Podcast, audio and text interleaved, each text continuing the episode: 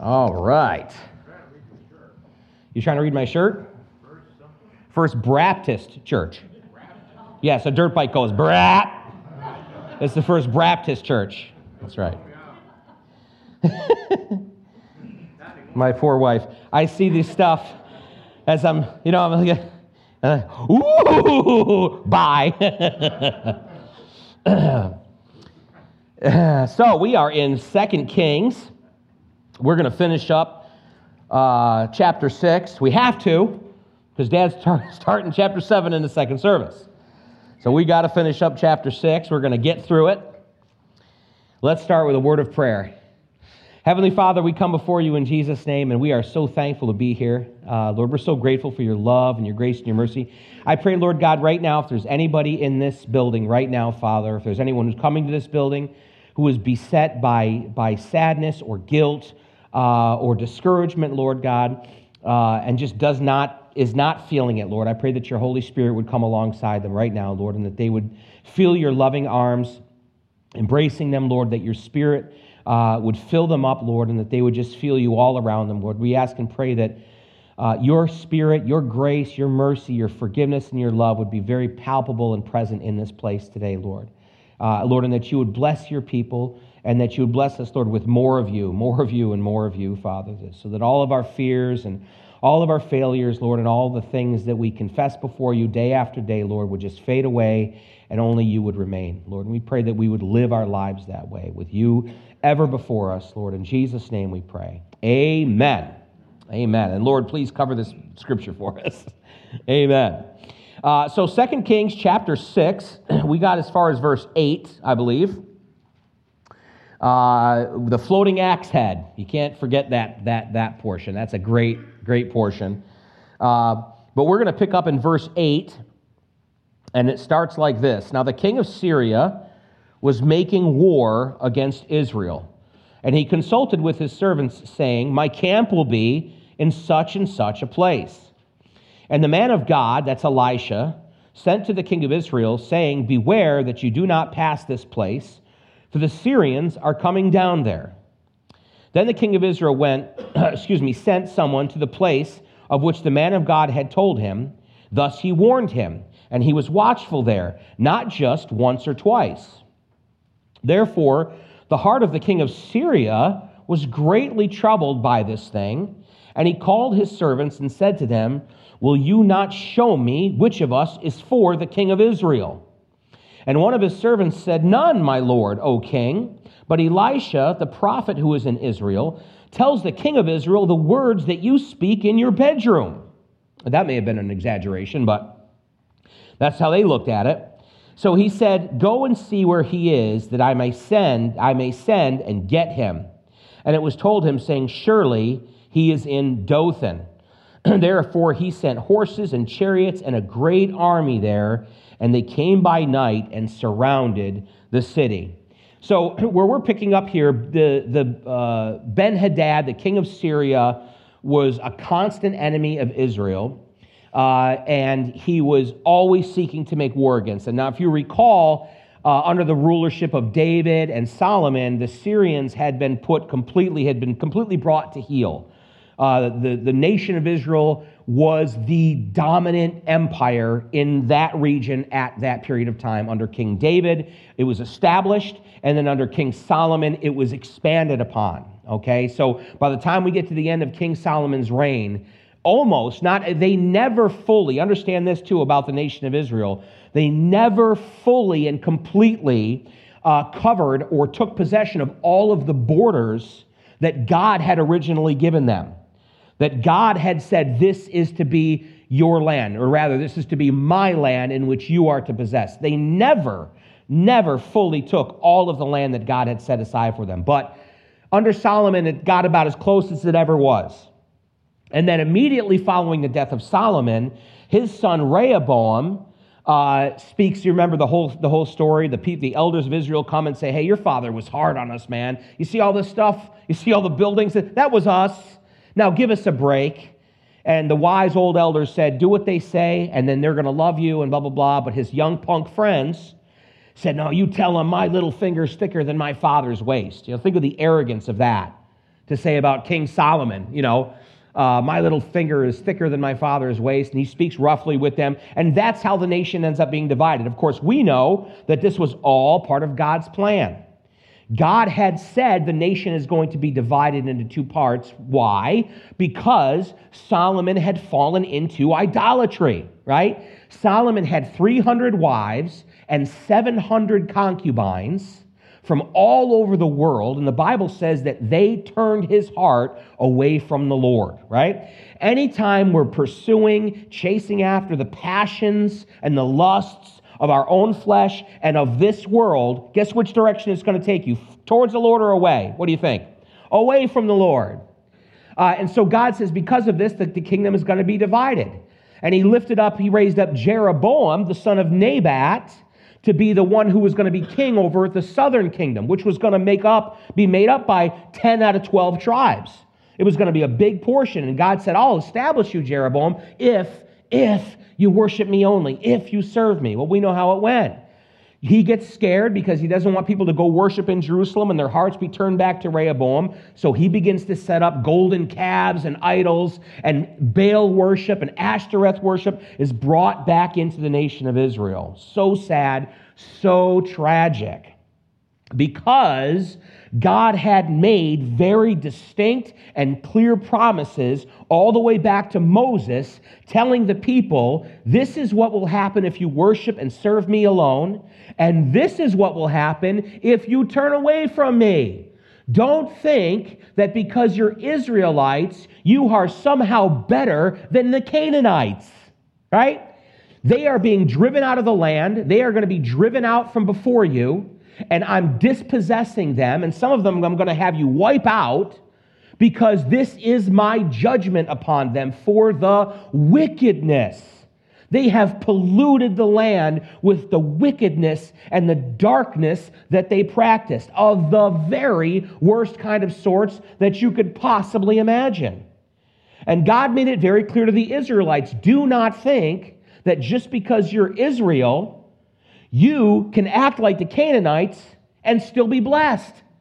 Don't think that you can act like the Canaanites and still be under my blessing and still receive all the things that I have promised for those who worship and serve me only. It's not because I don't love you, it's because I'm God, right? And He is a just God, and He is a holy God, and He is the judge. People have a problem with God being the judge. I mean, it was a slogan for a while. You saw it on social media and on t-shirts and everything else, and t- tattoos of it. Every only God can judge me. Only God can judge me. Well, people say that because they want to avoid being judged by you. But make no mistake about it, mankind as a whole, I'm not talking about every individual, but mankind as a whole, they don't want to be judged by God either. Because when the Bible says, thou shalt, and when the Bible says, thou shalt not, they say, I think not.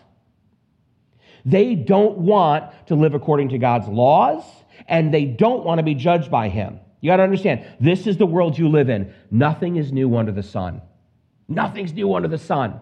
And when you see people fighting against God, railing against God, hating God, and hating you because you're associated with God, or hating you because you take a stand on God's holy word, understand there's nothing new under the sun.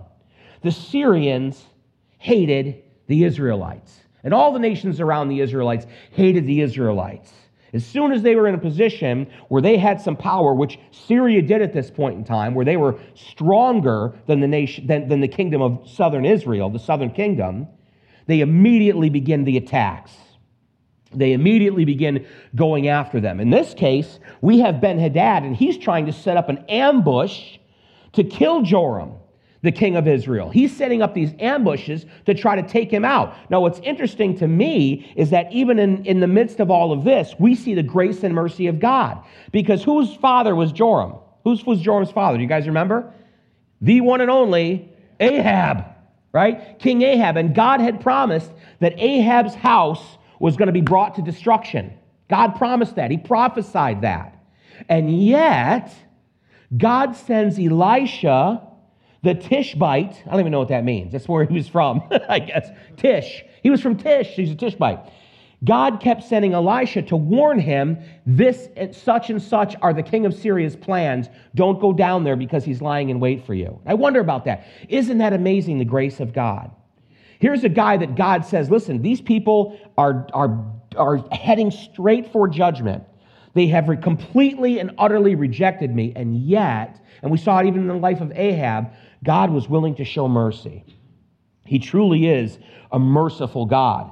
And so, time after time, Elisha was telling the king, and he was being warned, and it says more than a few times, so that finally the king of Syria uh, thought to himself, There's got to be a spy in my midst. I've got to have a turncoat. One of my people must be going back and, and telling the king of Israel my plans. Now, I don't know how this servant that spoke to him and it says, No, it's Elisha. And Elisha speaks to the king of Israel what the king of Syria says in his bedroom. I don't know how he knew that, but the first thing that came to my mind reading this is I wonder where um, Naaman is in all this. Remember, Naaman the Syrian, he had leprosy, and he, he was sent by the king of, of, of Syria to Israel to be healed. They knew about this Elisha. And remember, Elisha healed, or God healed through Elisha, Naaman the Syrian. And Naaman becomes a worshiper of Jehovah. Remember, he says, I want to take back Israeli dirt back to my, my home country. I don't know what he was planning on doing with it, making like a big prayer area out of Israeli dirt so we could worship Jehovah. And he said, But please forgive me this one thing. When the king goes into his temple to worship his God, he does lean on my arm. I'm his right hand man. And Elisha said, Go in peace. Go in peace. So Naaman's the real deal. He's a convert, and he was at the right hand of the king.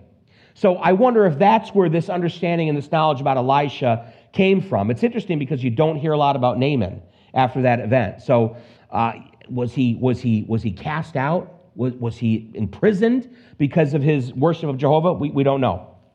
But it's an interesting story. So Ben Hadad's surprise attack plans are being thwarted, and understand this, by God, right? Not by government intelligence, uh, not by a spy, not by any such thing, but by the hand of God, his plans are being thwarted. Proverbs 21 1 says this The king's heart is in the hand of the Lord. Like the rivers of water, he turns it wherever he wishes. Okay? All of our government leaders, all of our officials, and the presidents, and the Congress people, and kings and queens, and dignitaries from all around the world, understand this they're in God's hands. They're in God's hands. There's nothing that they can do if God wills it to not be so. Right? And, and what that should do for you and I is give us some peace. to give us some peace, to not be freaking out every time the government's doing this or the government's doing that, or we see this or we see that. Understand, God's plan is being played out. God's prophecies are being played out. He knows exactly what's happening at all times. Psalm 2, Psalms 2, 1 to 5, you guys know this one very well. Why do the nations rage and the people plot a vain thing? The kings of the earth set themselves, and the rulers take counsel together against the Lord and against his anointed, saying, Let us break their bonds in pieces and cast away their cords from us. He who sits in the heavens shall laugh. The Lord shall hold them in derision. He shall speak to them in his wrath and distress them in his deep displeasure. God's timing and his plan are often a mystery to us, but we can take comfort knowing that whenever He needs to take control of a situation, He can and He will. He can and He will. We should not concern ourselves so much with what God's plans are, but rather that we are a part of them. Right? I, I, I want to know, God, what are, what are your plans? You know, you ever feel like you're in a need to know situation and God's saying, you don't need to know? You ever feel like that? Well, it's true. I don't need to know God's plan. My prayer should be this God, I just want to be a part of your plan. I want to be given to you wholly and serve and worship you alone. And I want to be a part of your plan. I don't want to be stomping my heels into the dirt and saying, No, I won't go, I won't go, because I don't like where it looks like it's leading me. Or I don't like the things that are happening around me, so I'm going to stamp my feet in the dirt and stand. No, no, God, let me have a pliable heart, and let me allow you to take care of all the big issues that I can't control. All right? I want to be a part of his plan. Uh, it's interesting because um, um, I'm sorry, I, I, I, I, skipped a spot there. Um, I was, I was uh, just kind of amusing of mine. I was wondering how Elisha felt being messenger boy to King Joram. Now remember, this is King Joram. He is not a friend of God, he is not a friend of Elisha. Uh, and Elisha had just about had it with the southern kings of Israel, okay?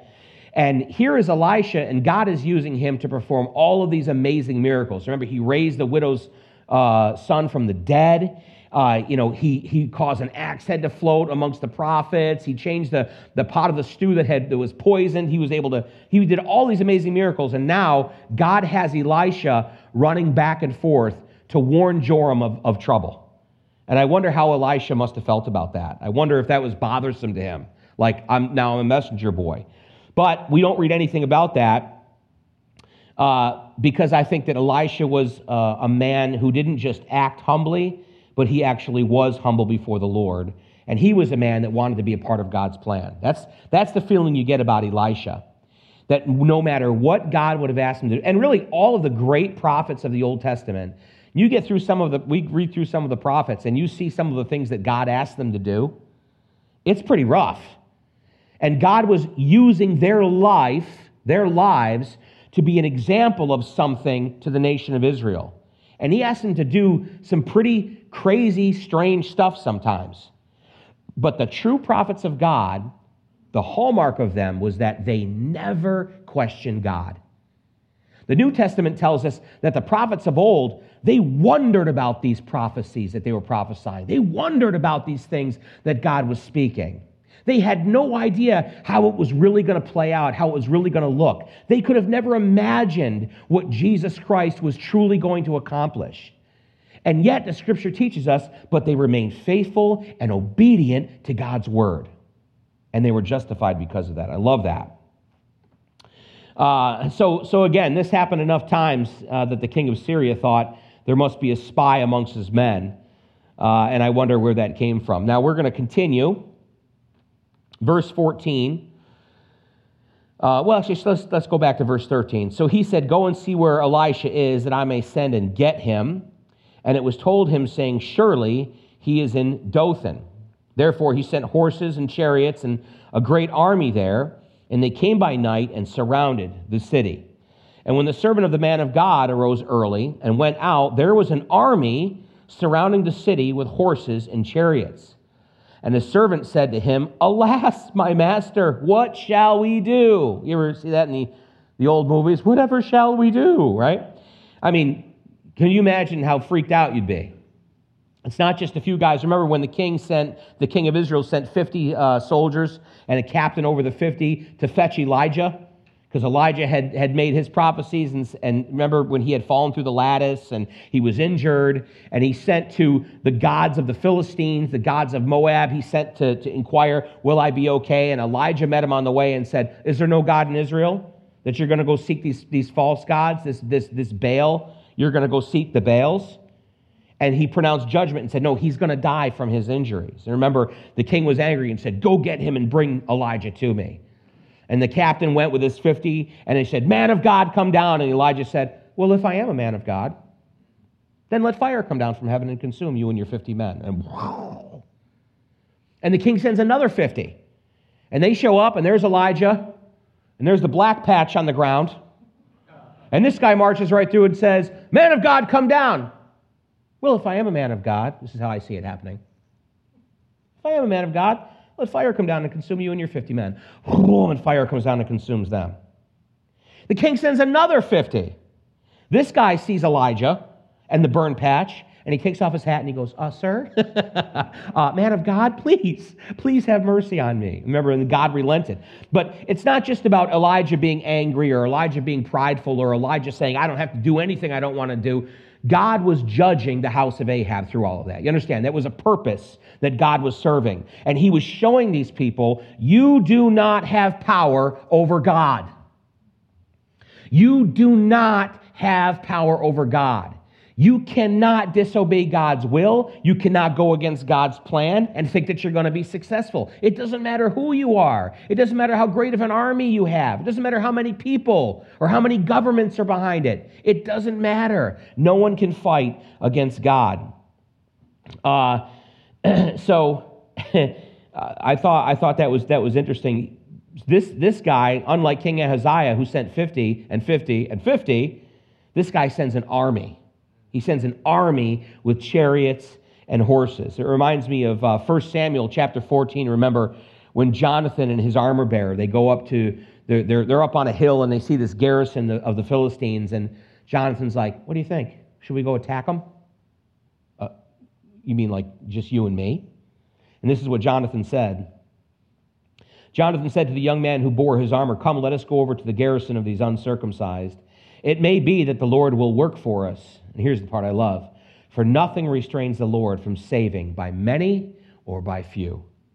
And I hope you guys understand this. It doesn't matter the circumstances, it doesn't matter the difficulties, it doesn't matter how insurmountable the odds are. Chuck Smith, he, one of my favorite things I'll never forget that he preached, and he was talking about faith, and he was saying our faith or our lack of faith is, is, is made evident in the way that we pray sometimes. He said, you know, if someone comes to you and says, hey, uh, you know, could you pray for me? I've got a headache. Yeah, oh, absolutely. Lord, Lord, touch and, touch and heal the headache. If that doesn't work, take two Tylenol and call me in the morning, right?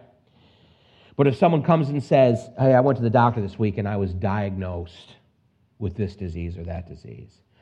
Oh, and then, then the prayer changes. Get out the oil and get out the, you know what I mean? We, woo you, this is really going to be tough work. But if someone was to come and say, uh, you know, listen, um, I lost my hand in the war. And it really is a pain not having that left hand. Could you pray to God that He'd grow it back for me? You would go, Come, brother, give me a break. God doesn't do that except in some lizards and octopi and stuff like that, right? But Chuck Smith made this point. He said, Is there any difference in God's economy? Is it harder for God to grow a new limb back than to heal a headache? Well, the obvious answer, if you're a believer in God, is absolutely not. And so the question is how many things in my life, or how many miracles or lack thereof, do I see in my life because of my lack of faith, because of my lack of belief? With God, there is nothing that is impossible. And with God, it doesn't matter if it's many or few, God can save. Um, so here's Elisha and his new servant. Gehazi's been terminated, remember? He, he, took some, some money uh, from Naaman the Syrian and, and then lied to Elisha about it. And so uh, Elisha said, Well, you know, now Naaman's leprosy is going to cling to you, Gehazi. And he went out from him white as snow, the Bible says. So now Elisha's got this new servant, and he wakes up in early in the morning. I don't know if he heard commotion or what is. Guys, you ever wake up in the middle of the night and you just get a sixth sense about something, and you, and you make your rounds about the house? Please tell me you do that at least a couple times. I sleep like no. I, I sometimes every once in a while I'll wake up in the middle of the night and I just have a feeling. You know what I mean? So I get my AK-47 and my hand grenades. No. So I walk the, I'll case the house and, and just make sure everything's okay. You this guy gets up in the morning and he's looking around. Oh, I've heard a funny, funny noise. And he goes outside and the town is surrounded by all these soldiers and horses and chariots, which in today's economy, that's like tanks, right? The chariots were the tanks of those days in that era. And he's dismayed. Can you imagine that he would be dismayed? Uh, he is distressed, and I think naturally distressed. And so the servant of the man of God rose early, went out. There was an army surrounding the city with horses and chariots. And he says, Alas, my master, what shall we do? I love it. Verse 16 So Elisha answered, Do not fear, for those who are with us are more than those who are with them. And Elisha prayed and said, Lord, I pray, open his eyes that he may see. Then the Lord opened the eyes of the young man, and he saw, and behold, the mountain was full of horses and chariots of fire all around Elisha. Wowzers. Here's what I wonder Was Elisha able to see the angels all the time? You get the feeling here when he says, God, open his eyes so he can see what I can see. Was Elisha just walking around and just seeing angels everywhere? Hey, Gabriel, good morning. Hey, it was a good one yesterday. I like that one. Hey, Michael, what's up, bro? You know, I don't think so. I don't think so at all. I think it was Elisha's faith that was big.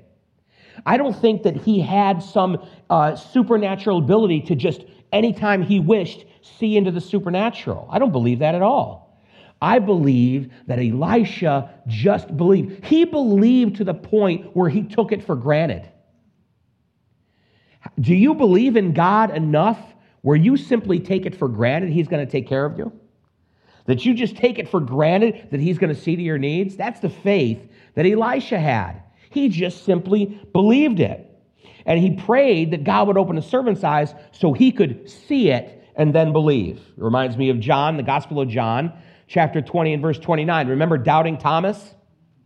And they're like, He's risen. The Lord is risen. He's, listen, unless I put my fingers into the nail holes in his hands, unless I put my hand in the, in the spear hole in his side, I'm not going to believe. Jesus appears. And he walks up to Thomas and he goes, Put your, put your fingers in the holes. Thomas. You imagine Thomas? Oh, you know, I, I didn't really want to put my finger into, put your finger in there. You know, and Jesus said this to Thomas Thomas, because you have seen me, you have believed. Blessed are those who have not seen and yet believed. You understand? He's talking about you. He's talking about you in part.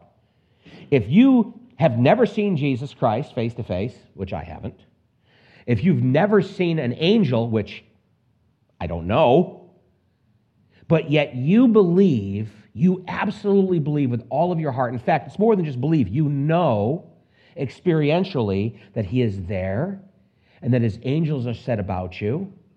That's a blessing. That's a blessing. And in God's economy, that is good stuff. Uh, let's see. so uh, I wrote down here that probably none of us have ever seen such a sight, but we can rest assured uh, that we are just as well protected by the Holy Spirit and his angels. Uh, Matthew chapter 16, verse 18, you guys remember this portion. Um, Jesus said this to Peter when Peter made his confession that he was the Christ, the Son of the living God. He said, I also say to you that you are Peter, and on this rock I will build my church and here it is, and the gates of Hades shall not prevail against it. Now, I heard a guy preach one time when he was saying, You got to understand, he didn't say that the gate that, that hell will not prevail against your gates. He said that the gates of hell would not prevail against you. The picture Jesus was giving is of the church storming the gates of hell, not us defending ourselves from, the, from hell storming our gates. You, you understand what I'm saying? It's offensive here. Jesus was saying that in the church of God, Peter, in the church of God, on this rock I'll build my church, and the gates of hell will not prevail against it. There will be no stopping the church that is led by my Holy Spirit. Boy, and isn't that exactly what we see in the first century church and at various times in history? Where God has moved in the hearts of his people, and they have gone into, think of Elizabeth Elliot, you know, and some of these other great missionaries of old, going into like the gates of hell and God's Holy Spirit just prevailing there. Prevailing there. Takes a lot of faith, I think, uh, to see that kind of stuff. Now, God does something completely different with the Syrians than he did uh, with Ahaziah's captains, those captains of the 50. Um, starting in verse 18.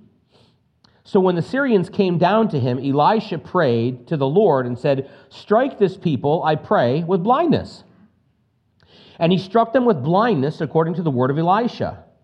Now Elisha said to them, uh, This is not the way, nor is this the city. Follow me, and I will bring you to the man whom you seek. But he led them to Samaria. Now, Elisha was not lying to them.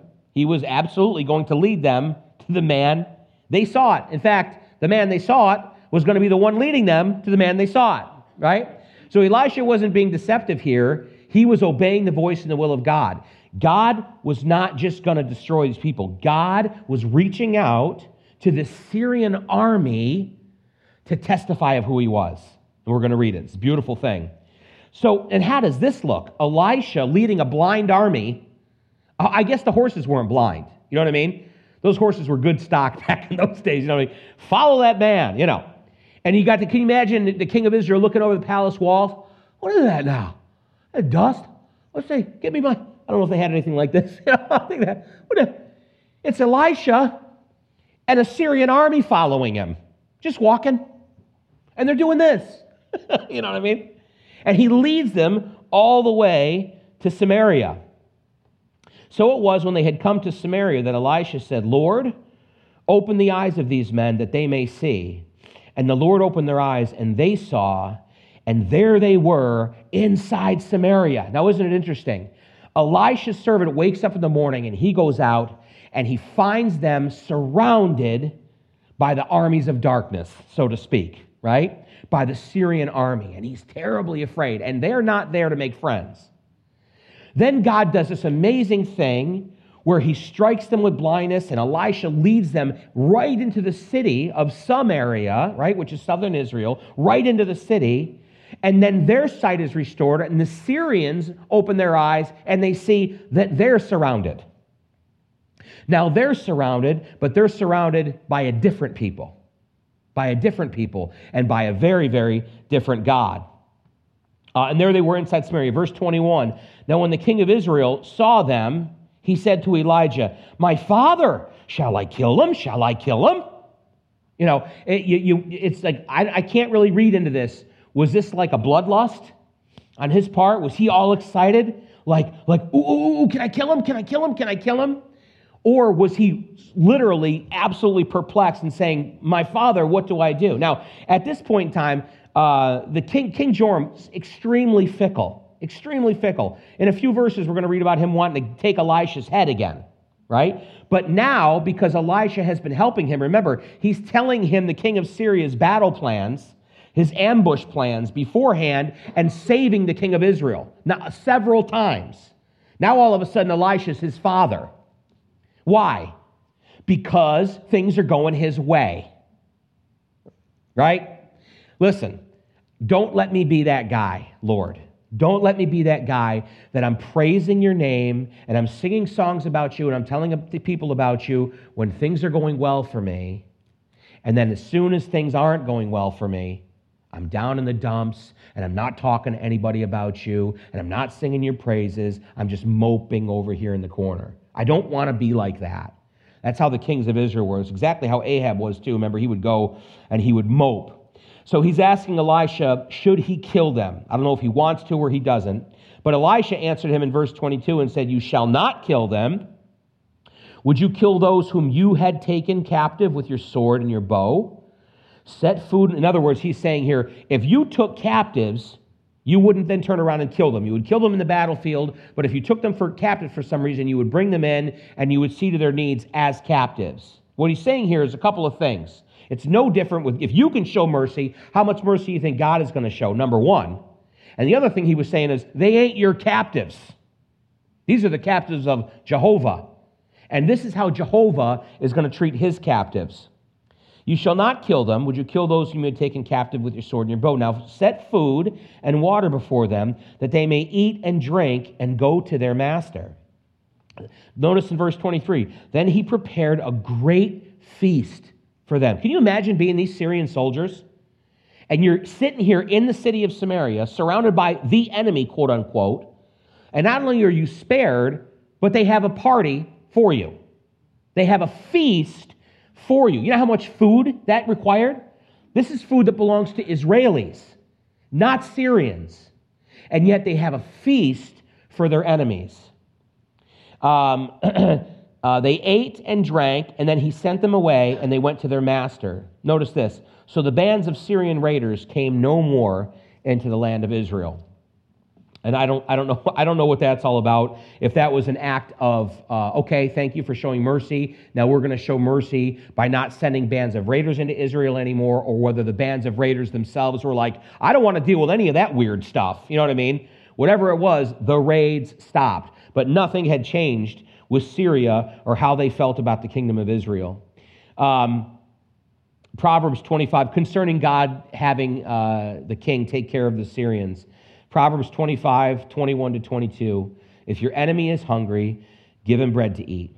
And if he is thirsty, give him water to drink, for so you will heap coals of fire on his head. That's talking about the conviction of God, right? When I was young, I used to love this verse because, like, when I'm nice to people who are jerks, it's like heaping coals of fire on their head. You know what I mean? I kind of did it in that kind of way. Like, you know, I'll fix you. I'm going to be super nice to you. I'm going to give you Jesus' love and let him fix you. You know, no, that's not what he's talking about at all. What he's talking about is when someone is mean and nasty to you. The other verse I have is Proverbs 15:1. A soft answer turns away wrath, but a harsh word stirs up anger. I don't know if you've ever been in a situation where someone is in your face and you just go, listen, I'm sorry if I offended you. That was not my intention. I want you to know I am not a threat to you. I'm not. I've, I've done this many different times in different altercations on a job site or in traffic or one time when I was young, younger, younger, way younger, in my 20s still, just walking with the Lord for a few years, and this guy cut me off on I 81. And so I followed him all the way back to his house to kill him. And we got to his house, and as we were pulling in, I'm, I'm, I'm like, I'm going to take this guy apart. He's, who knows, he probably would have beaten the crap out of me. Who knows? You know what I mean? This is how me, the arrogance, the anger, all the stuff I still had going on in my heart. And all of a sudden, like the conviction of the Holy Spirit just like overpowered me. And I, I guess exactly how it happened. I pulled right up behind him in his driveway, and he got out of his car, and he's like this, like, Okay, let's see what. And I, and I went up to him and said, I want to apologize to you. I said, I want to apologize to you. I'm so sorry that I was driving like that and acting like that. I'm supposed to be a child of God, and that's not how a child of God acts. I'm very sorry. Will you forgive me? And he was like, whatever. and I got, I, got my, I got my car and drove away. Um, but what I found later on is it's amazing when someone is right in your face and you just say, I'm sorry, man. I'm sorry. Like, if I hurt your feelings or offended you, that was not my intention. You, if, I, if I did so, would you forgive me? I, I want, how can I help? How can I help you? They're like, well, that's not supposed to happen. Right? There's supposed to be a fist fight in the middle of I 81 or something. That's what people expect. So when it talks about heaping, burning coals upon them, that's the work of God. That's not your work. When you turn aside a, a wrath with a kind word, or when you respond to someone who's hateful or angry towards you with kindness, or even an established enemy, and you do something to feed them, to take care of them, that's when God's work begins. But his work always is done in the midst of us having a broken heart and a contrite spirit, right? Brokenness. That's what it is. Pride, pride comes before all sorts of trouble. Humility that's where God works. That's where God works. Um, so, uh, verse 24, and it happened after this that Ben Hadad, king of Syria, gathered all his army and went up and besieged Samaria. So, just because the raid stopped, the way the Sumerians felt about, uh, or the Syrians felt about Israel, had not changed. Um, we may go through periods of time in our lives when the world likes us, uh, and if we don't share our faith or stand on the Word of God, we may go through our whole life with the world liking us. But our stance, uh, the world's stance rather, on our faith will never change. The world, this world, is at enmity with the things of God. The wisdom of this world is at enmity with the wisdom of God. And the way that people live in this world are at odds with the Word of God. That will always be. Jesus was very, very direct in pointing out to his disciples, okay? If the world hates you, remember this it hated me first. Uh, I heard a preacher say, Everyone loves Jesus. Everyone loves Jesus until you define Jesus. And suddenly, where's the love? Suddenly, they don't love Jesus anymore. We got to get Jesus out of the schools. We got to get Jesus out of that. What are the Ten Commandments? I ah, get this. Get it out. Get you understand? Don't don't don't get angry about that. You understand? It's a visceral reaction. You know, the Bible says that to those who are seeking life, guess what you are? You're the fragrance of life. But to those who are perishing, to those who hate the light, to those who hate God, you are the aroma and the stench of death to them. So when they have a reaction to you based on that, don't be upset, don't be angry. Like Jesus said, don't be upset. Hated me first. This is, this is the way it is.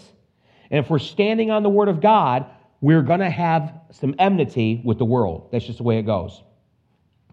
So um, I think the king of Syria comes up with this siege because all of his ambush tactics weren't working, right? Elisha was, was going and telling the king, he's going to be here at the corner of Fort and Dixon, you know what I mean, uh, at 845, make sure you don't go that way. Okay. And it would be thwarted, thwarted, thwarted. Well, now he says, well, we're going to go siege the city and let the prophet tell him. Because they got two choices. They got two choices. They can either come out and fight us, awesome, or they can flee the city and give it to us, awesome right? But there's no way to avoid what's going to happen. So the siege happens. Um, excuse me. Ben Hadad was entirely blind to the power of God, and unfortunately, so was the king of Israel. And there was a great famine in Samaria, and indeed, they besieged the city until a donkey's head was sold for 80 shekels of silver and one fourth of a kab of dove droppings for five shekels of silver. Then, as the king of Israel was passing by on the wall, a woman cried out to him, saying, Help, my lord, O king. And he said, If the Lord does not help you, where can I find help for you? From the threshing floor? In other words, there's no wheat there. Or from the wine press? In other words, there's no wine there. So all you got is God, because I can't do anything for you. Then the king said to her, What is troubling you? Don't say you're hungry, because we're all hungry.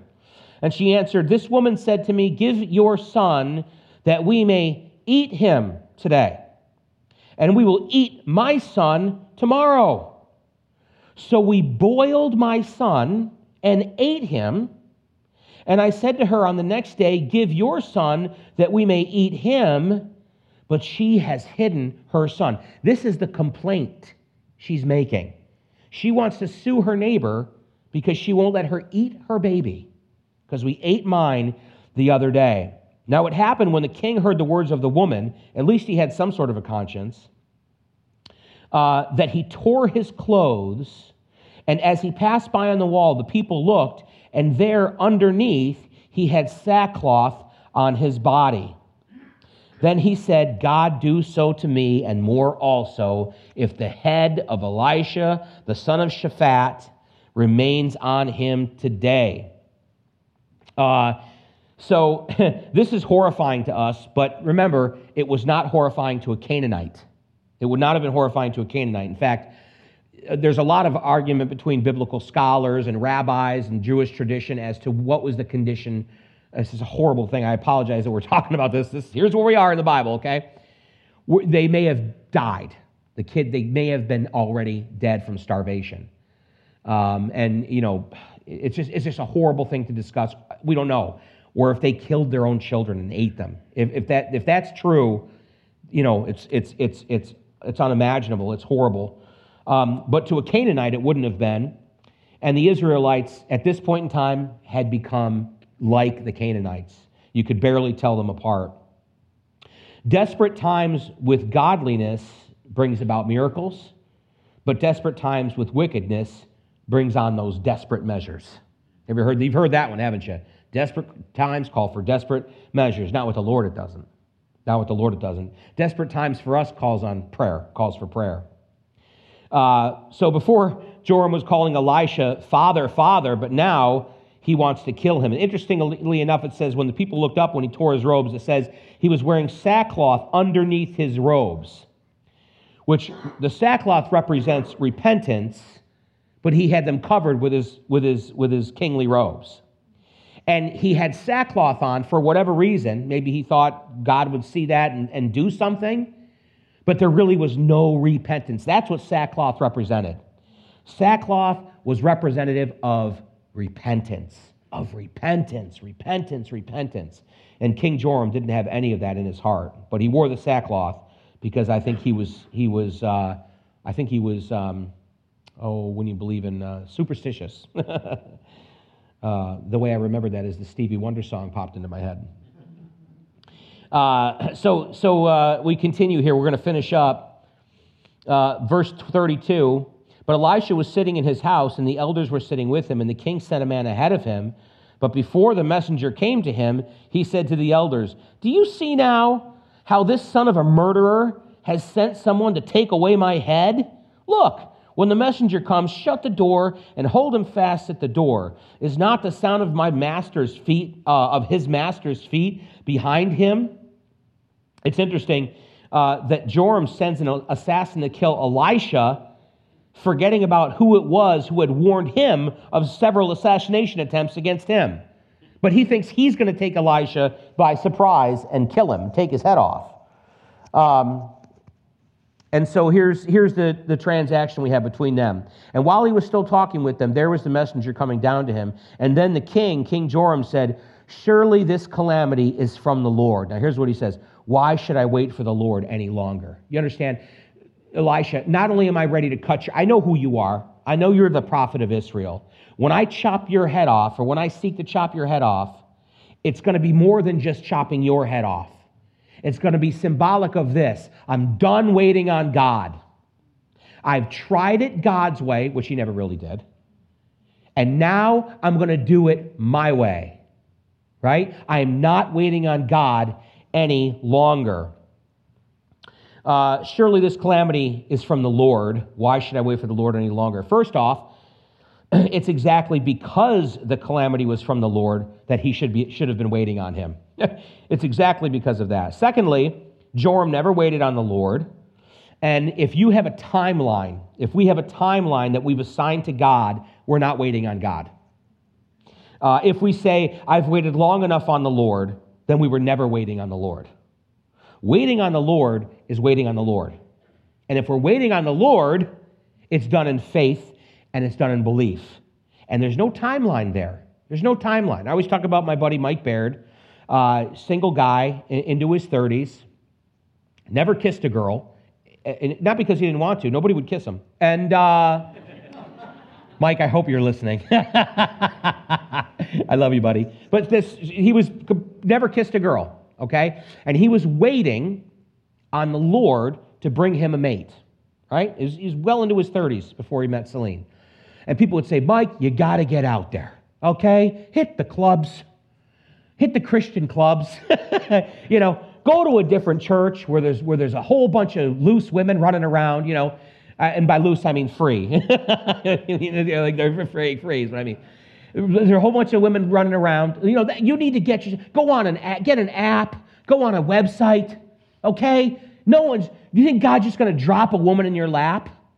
But he had listened to a message and the pastor was talking to the young men in the church, and he said, Hey, dummies, do like Adam. Go to sleep and let God bring you your bride.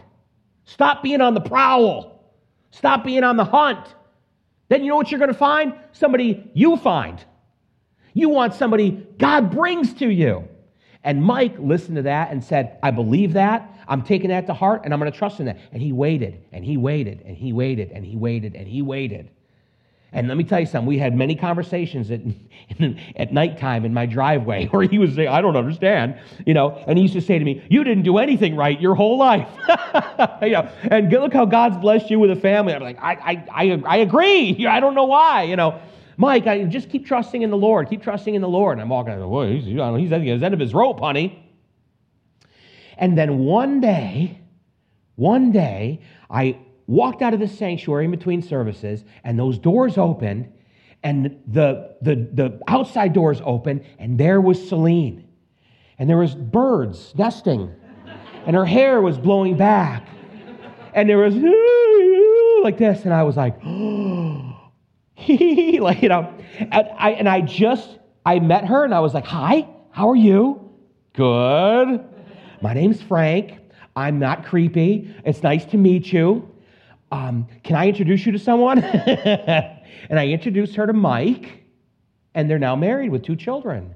And they are soul mates. They are best friends because Mike said there's no timeline on waiting on the Lord.